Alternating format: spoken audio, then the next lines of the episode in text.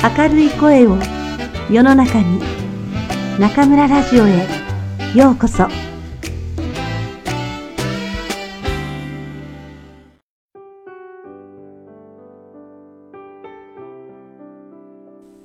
ディズニーありがとうの神様が教えてくれたこと。鎌田博絆の糸電話。パークの中を一回りしたものの、良介を見つけることはできず、僕は再びレストランへ戻ってきた。もしかして仕事を抜け出して宮城に向かったなんてこと。実家を心配するあまり、そのような行動に出てもおかしくない。いや、通常の人間なら、仕事よりも家族を優先するのは当たり前だ。そんなことを考えていると、レストランの中央からお腹すいたという男の子の声が聞こえた。そうは言っても、こんな状況で調理場が使えるとも思えない。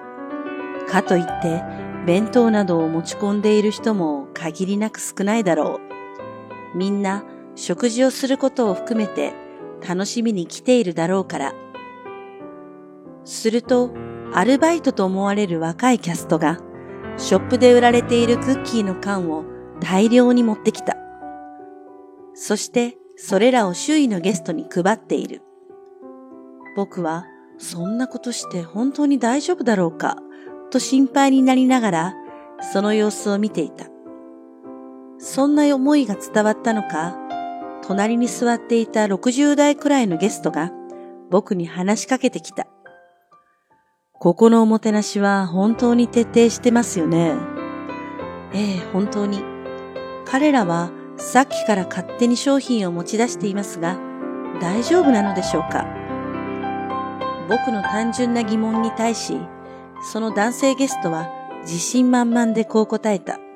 大丈夫ですよ。どうしてそんなことがわかるんですか？それは僕自身がここに勤めていたからです。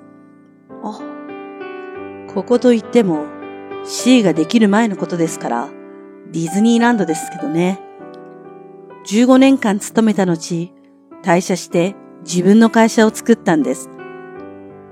なるほど、そうでしたか。ディズニーでは昔からこのようなサービスが行われていたんですか僕が勤めていた間にこのような災害が起きたことはありませんでしたが、もし起きてしまったら、ゲストのことを一番に考えた対応をするように、という教育はしてました。とはいえ、こうしなさい、という具体的なマニュアルはないので、キャストたちはゲストにとって一番ベストな行動を自己判断でとっているんです。正直僕は驚いた。こんなにも徹底したサービスを今まで見たことがあっただろうか。しかも上司と部下の信頼関係がきちんと成り立っている。なんだか自分のしてきたことが恥ずかしく感じた。そしてその気持ちを素直に伝えた。僕は宮城で旅館を営んでいるのですが、ここで働くキャストの方々を見ているうち、なんだか自分が恥ずかしく思えてきました。宮城で？はい。大正時代から受け継がれている古い旅館なんですが、最近経営がうまくいってなくて、こんな風に徹底したおもてなしをしていれば、きっと傾くようなことにはならなかったのかもなぁと。あの、失礼ですが、もしかして、りょうすけくんの義理のお兄さんでいらっしゃいますか？ええ、そうですが。僕は金田と言います。お宅の先代とは昔からの知り合いでして。金田という名前は聞いたことがあった。確か、牧の両親を訪ねて来られた際、一度くらいすれ違っているかもしれない。また僕の記憶が確かなら、金田はディズニーランドの全社員を教育する責任者だったと聞いたような。大変失礼いたしました。金田さんのことは先代から常々聞いております。それにしても、よく僕のことがわかりましたね。いやー、実はさっき良介くんに会いましてね。義理のお兄さんが今日いらっしゃるということを聞いておりましたので、もしかして、と。良介くんに？僕はさっきから彼を探しているのですが、まだ会えてなくて。そうでしたか。それは心細かったでしょうね。彼はキャストになりたいという夢を立派に叶え、生き生きと働いていましたよ。その情報が聞けただけでも僕は少し安心した。やっぱり無理に引き戻さない方がいい、と心の中で確信した。金田さんに会えてよかったです。これもきっと何かのご縁なのかもしれませんね。ええそうですね。僕も良介くんのお兄さんに会えてよかったです。もしかしたら、実家の旅館に引き戻されるかもと聞いていたので、どんな方かなと思ってました。妻の両親からは連れ戻してくるように言われていたのですが、僕は良介くんに夢を叶え続けるように言おうと思ってたんです。だから、金田さんから良介くんの様子を聞くことができて、今、ほっとしているんです。不思議なくらい、僕は心を開いて話をしていた。これも、真のおもてなしに触れたおかげなのだろうか。すると、クッキーを持った若いキャストが僕らのところへ近づき、一箱ずつ手渡してくれた。僕は単純な疑問を金田に投げかけた。このような商品を分け与えてくれることはゲストとしてとても嬉しいのですが、ディズニー側としては大損することを覚悟しているということなのでしょうか。金田は手にしているクッキーを一口頬張ると、予想もしていなかった回答を発した。ウォルト・ディズニーはお金儲けのためにディズニーランドを作ったわけじゃないんですよ。人間が本来のあるべき姿になれる空間を作るために始めたんです。人間のあるべき姿ですか？はい。人と人が認め合い、褒め合い、許し合う関係を保つことによって、愛に溢れた人間本来の姿を引き出せると、ウォルトは考えていたんです。そして、キャスト全員があるべき姿でいることによって、ゲストへのおもてなしにも愛を込めることができる、と。だから僕たちは上司とか部下とか関係なく、互いを信じ合うんです。それは本当に素晴らしいことだと思いますが、それを継続するにはやはり膨大な資金が必要なのでは？確かに何かを作るためにはお金が必要となります。ただ、利益や集客を継続するためには逆にお金をかけるだけではダメなんです。人々がこのディズニーリゾートに何度も訪れるのは新しいアトラクションやお店を楽しむよりもっと大切なことを実感できるからなんです。もっと大切なこと？ええ、それは幸福感ですよ。目に見えるものや形ではなく、幸せと感じる瞬間を実感するために、何度も足を運ばれるんです。そしてキャストは、目の前のゲストを幸せにすることで、お金や物よりも大切な報酬を得られるんです。報酬がお金ではないと？そうです。かけがえのない報酬はお金や物ではなく、ゲストからのありがとうという言葉なんですよ。もちろんゲストだけではなく、家族からのありがとうも最高の報酬と言えるかもしれませんね。ありがとうというたった5文字の言葉のために、ここまで徹底したサービスを実行できるディズニーリゾートは本当に夢の国かもしれないと僕は感じた。おもてなしに対する共有意識を持つためには、きっと従業員という枠を超え、人としての絆を結んでいるのだろう。僕が営む旅館には、それほどまでの絆があると言えるだろうか。そのような絆が従業員と客の間に結ばれていたら、3ヶ月前に起きた食中毒騒動も波紋が広がることなく収まったのかもしれない。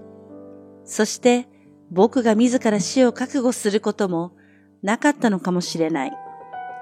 僕自身があるべき姿となれれば、今からでも旅館を立て直すことは可能なのだろうか？ふと一筋の希望の光が見えた気がした。お兄さん、クッキー食べないんですか？美味しいですよ。金田は満面の笑みで僕にそう言った。なんだかもったいなくて。お腹が空いているなら食べたらいいんです。そうしてもらいたくてキャストは配っているんですから。そして、いつかまたここへ来たとき、今度はご家族で買って食べたらいいんですよ。ウォルトもこんな言葉を残しています。安いか高いかなんて心配しなくてもいい。良質かどうかだけを考えればいいんだ。もしそれが十分に良いものなら、人々はその見返りをきちんと払ってくれる、と。僕はその言葉に心が揺さぶられた。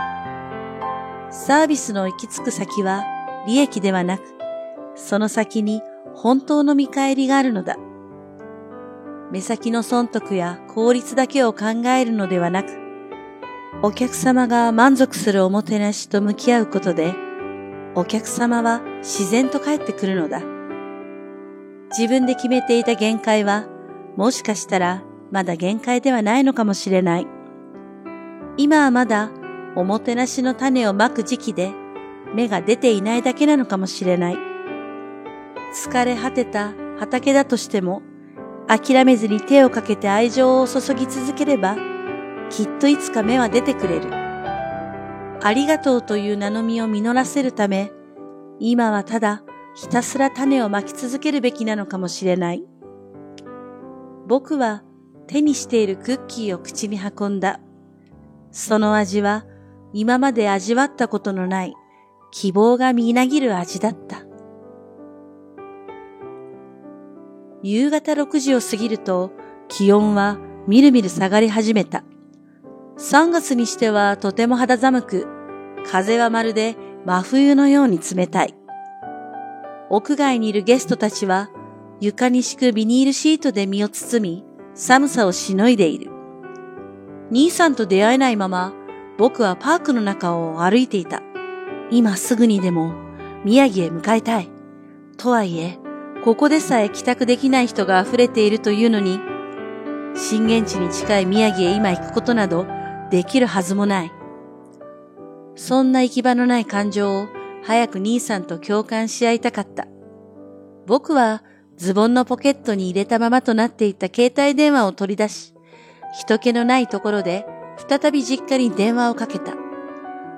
こんなことは入社してから5年の間、一度もしたことがなかった。実家は呼び出し音すらならず、やはり電話はつながらなかった。すると、腰につけている無線が鳴った。ディズニーランドへ来園していたゲストを、ランドよりは早く安全確認が完了した C の避難場所へ移動してもらうことになったという。今日の来園者数は、ランドと C を合わせて7万人だが、そのうちの2万人がここで一夜を明かすことになりそうだと。ここは宿泊施設でもなければ、暖かい布団が用意されているわけでもない。もはや遊園地に2万人が泊まるなど、そんな前例は聞いたことがない。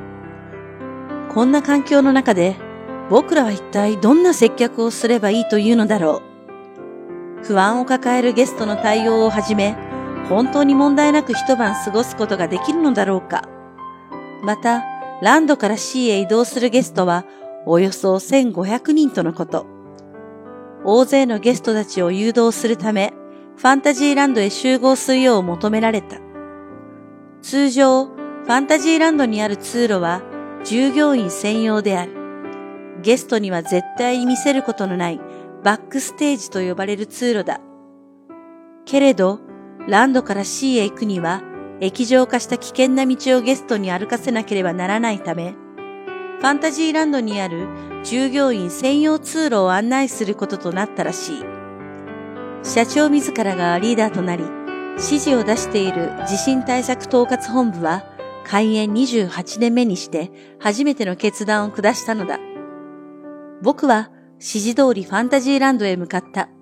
兄さんに会えるか会えないかもわからないし、実家に電話をかけるたび不安は膨らむばかり。今は何かに集中して気を紛らわしたいと思った。ランドに来園していたゲストを無事に C の避難場所へ誘導した僕らはいよいよ前例のない夜を迎えた。避難場所となったアトラクションの通路をはじめ、シアターの座席、レストランの床など安全を確保したスペースにゲストを収容したものの、2万人全員が室内に入りきれたわけではない。すでに気温は4度まで下がっているにもかかわらず、屋外で避難しているゲストも数多くいる。そのようなゲストたちは、大きなブルーシートを頭から覆い、柱のないテントのごとく、その中で体を寄せ合い、寒さをしのいでいるのだ。すると、寒さをしのぐため、使えるものはすべて使おう、と先輩キャストが言った。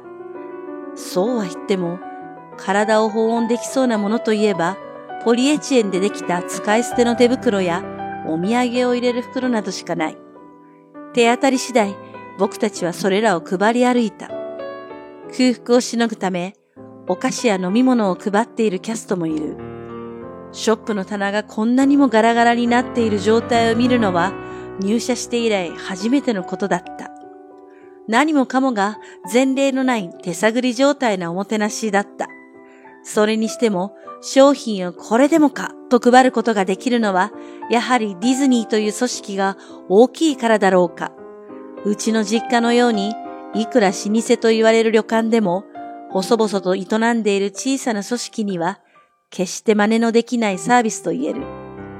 すると、ランドから移動してきた70代と思われる女性のゲストが体調不良を訴えてきた。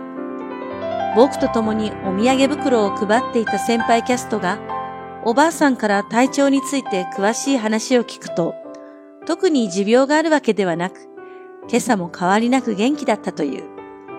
おそらく極度の不安や気温の変化などにより精神的に疲れてしまったのだろう。おばあさんの話を聞いた先輩は気分転換しましょうかと優しく声をかけ手にしていたお土産袋を指してこの中に隠れミッキーがいるのはご存知ですか？と言った。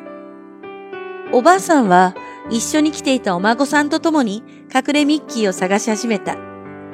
お孫さんがあったと見つけると、おばあさんは、まあほんと、こんなところに、と言って微笑んだ。不安な気持ちを少しでも紛らわすため、先輩はとっさに身近なものを活用したのだ。そして、その様子を見ていた他のキャストは、周囲のゲストたちに大きな声で呼びかけた。皆さん、ゆっくり立ち上がって、軽く運動をしませんか？長時間同じ体勢で座り続けることにより、具合が悪くなってしまう場合もある。そんな状態を避けるためにも、キャストは軽い運動を提案した。その掛け声を聞いた周囲のゲストたちは、その場でゆっくり立ち上がり、肩を回したり、膝を伸ばしたりして、狭いスペースでも可能な運動をし始めた。それにより、少し体がポカポカしてきたわ。笑顔で話しかけてくれるゲストの姿も見られた。しかし、小さなお子さんの中には、この異様な環境を受け止めきれず、寒さをしのぐことで精一杯な様子も見受けられる。そんな様子を察した女性キャストが、バックステージから段ボールの箱を持ってきた。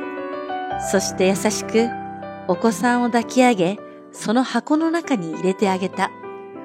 お子さんはみるみる明るい表情となり、さっきよりずっとあったかい。お姉さん、ありがとう。と言った。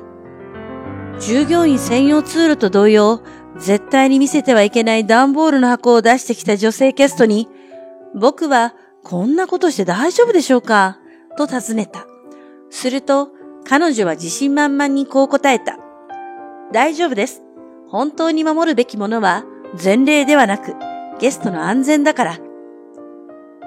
僕はその言葉を聞き、改めてパークの中を見渡した。あちらこちらには常に新しい交通情報が張り出されている。ゲストの不安を少しでも解消するため、キャストがコツコツと張り替えているのだ。普段は絶対に見せない段ボールと同じく、青いゴミ袋をバックステージから持ってきているキャストもいる。そのゴミ袋の端を切り、頭からかぶれるように工夫までしている。また、ポリエチレンでできている使い捨ての手袋も、手持ちの分では配り足らず、業務用の箱ごと持ち出して配っているキャストもいる。一人一人のキャストが誰かの指示があったわけでもなく、自ら行動を起こしているのだ。すべてはゲストの安全と安心のため。ディズニーには前例や想定外という言葉は存在しないのかもしれない。惜しみなく商品を配ることも、ただ組織が大きいからできることではなく、上司も部下も平等に信じ合うことによって、一貫性のあるサービスを提供することができているのだ。キャスト同士を結ぶ絆がマニュアルを超えた真のおもてなしを実現しているのかもしれない。僕は幼い頃から両親に言われていた言葉を思い出した。おもてなしを重ねると、お客様との間に絆の糸が結ばれる。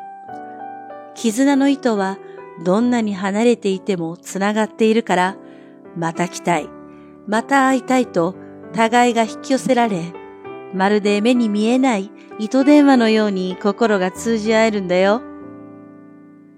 古臭い旅館だから細かいことにこだわってお客をつなぎ止めているのだと思っていた。大した利益にもならないのに時間ばかりかけてもてなしているのだと。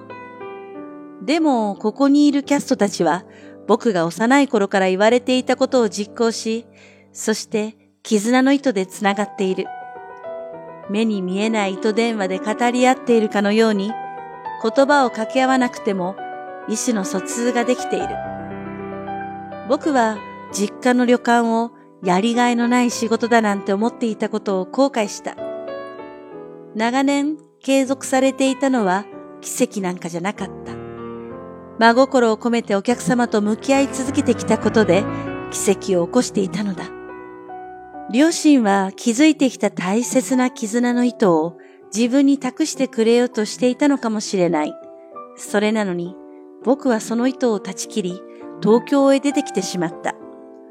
愛情を込めて真のおもてなしを教えてくれていた両親に僕は心からありがとうを伝えたいと思った。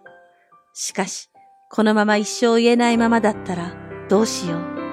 そして旅館が倒壊していたらどうしよう。いや、どんな苦境を迎えようと、絆があればやり直すことはできる。何度でも、何度でも生きてる限り僕らはやり直すことができる。失いかけてる信頼も諦めずに真心を伝え続ければお客様はきっといつか振り返ってくれる。そして、また来たい、また会いたいと思ってくれる。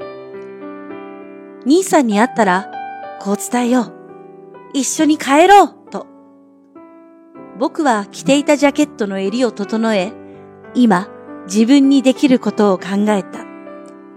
ここで教えられたおもてなしのすべてを全力で尽くそうと心に決めた。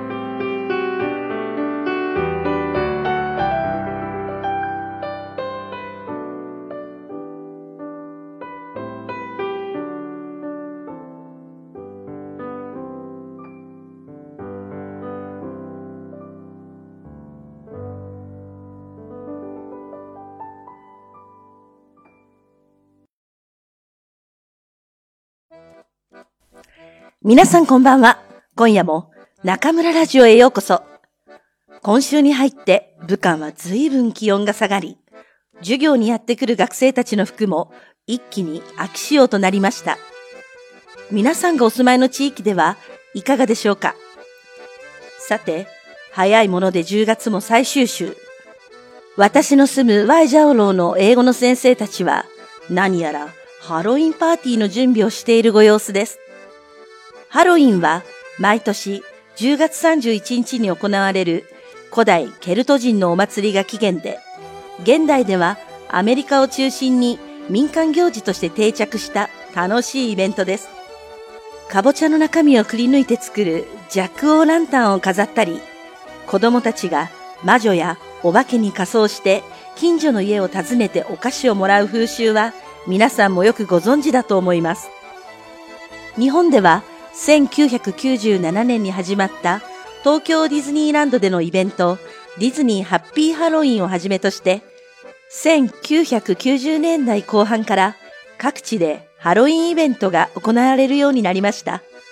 ある経済評論家によると2014年のハロウィンの経済効果は1100億円を上回り、バレンタインデーの1080億円を抜き去って6740億円のクリスマスに次ぐビッグイベントになっているそうです。もともと外国文化の吸収にあまり違和感を覚えず、コスプレなど仮装にも理解がある日本では、ハロウィンが発展する素地があったんでしょうね。残念ながら90年代後半にはすっかり大人になってしまっていた中村はハロウィンを楽しんだことはありませんでしたが、みんなで楽しめるハロウィンはとってもいいと思います。中国でもここ数年でハロウィン系のイベントが増えてきましたが、経済効果も大いに見込めるなら、どんどん広まってほしいものです。さて、朗読部分、ディズニー、ありがとうの神様が教えてくれたこと、絆の糸電話は、今回で3回目をお送りしました。2011年3月11日に発生した東日本大震災をディズニーランドを舞台に描いたお話です。この震災がもたらした甚大な被害についてはご存知の方も多いと思います。この地震はマグニチュード9.0最大震度震度7日本周辺における観測史上最大の地震となりました。また、この地震によって発生した巨大津波は、高さ10メートル以上、波打ち際から40メートルも遡って、家や田畑を襲いました。この震災による死者、行方不明者は、2015年9月10日時点で、18,465人、建築物の全壊半壊は合わせて39万9767個にも上りました。震災発生直後のピーク時には40万人以上が避難し、あれから4年半が過ぎた現在でも19万8513人が未だ自分の家に戻れず仮設住宅で暮らしているそうです。震災はまだ終わっていないんですね。今、私たちができることは過去の教訓を忘れず、日頃から非常食や水を準備したり、避難場所を確認しておくことなんだと改めて思いました。さて、来週はもう11月。2015年も残り2ヶ月です。2015年の下半期は、ライチ FM と専属契約を結んだり、ウェイシン・ゴンジョンハオ、中村部屋、中村教室を始めたりして、私とくんくんは今まで以上に忙しくなりました。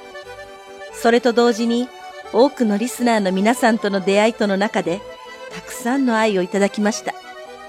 私たち一人一人の力は小さなものに過ぎませんが、その力を一つに集めれば、もっと有意義で楽しいことができるはずです。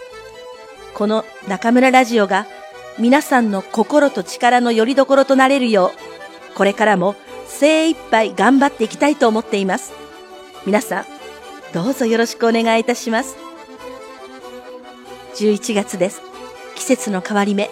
皆さん、どうぞ風邪など召されませぬように。それでは皆さん、また次回、ここでお会いしましょう。おやすみなさい。く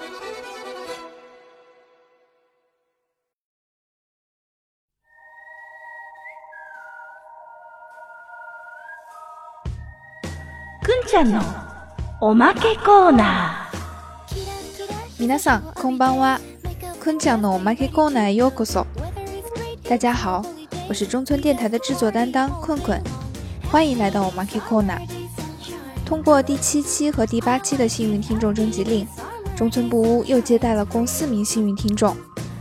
在日本东京生活的秀桑，在苏州工作的想成为一名翻译的郭桑，吉林正在准备能力考的大三学生六桑，还有从日本的大学毕业，现在在大连工作的内蒙古姑娘郭桑。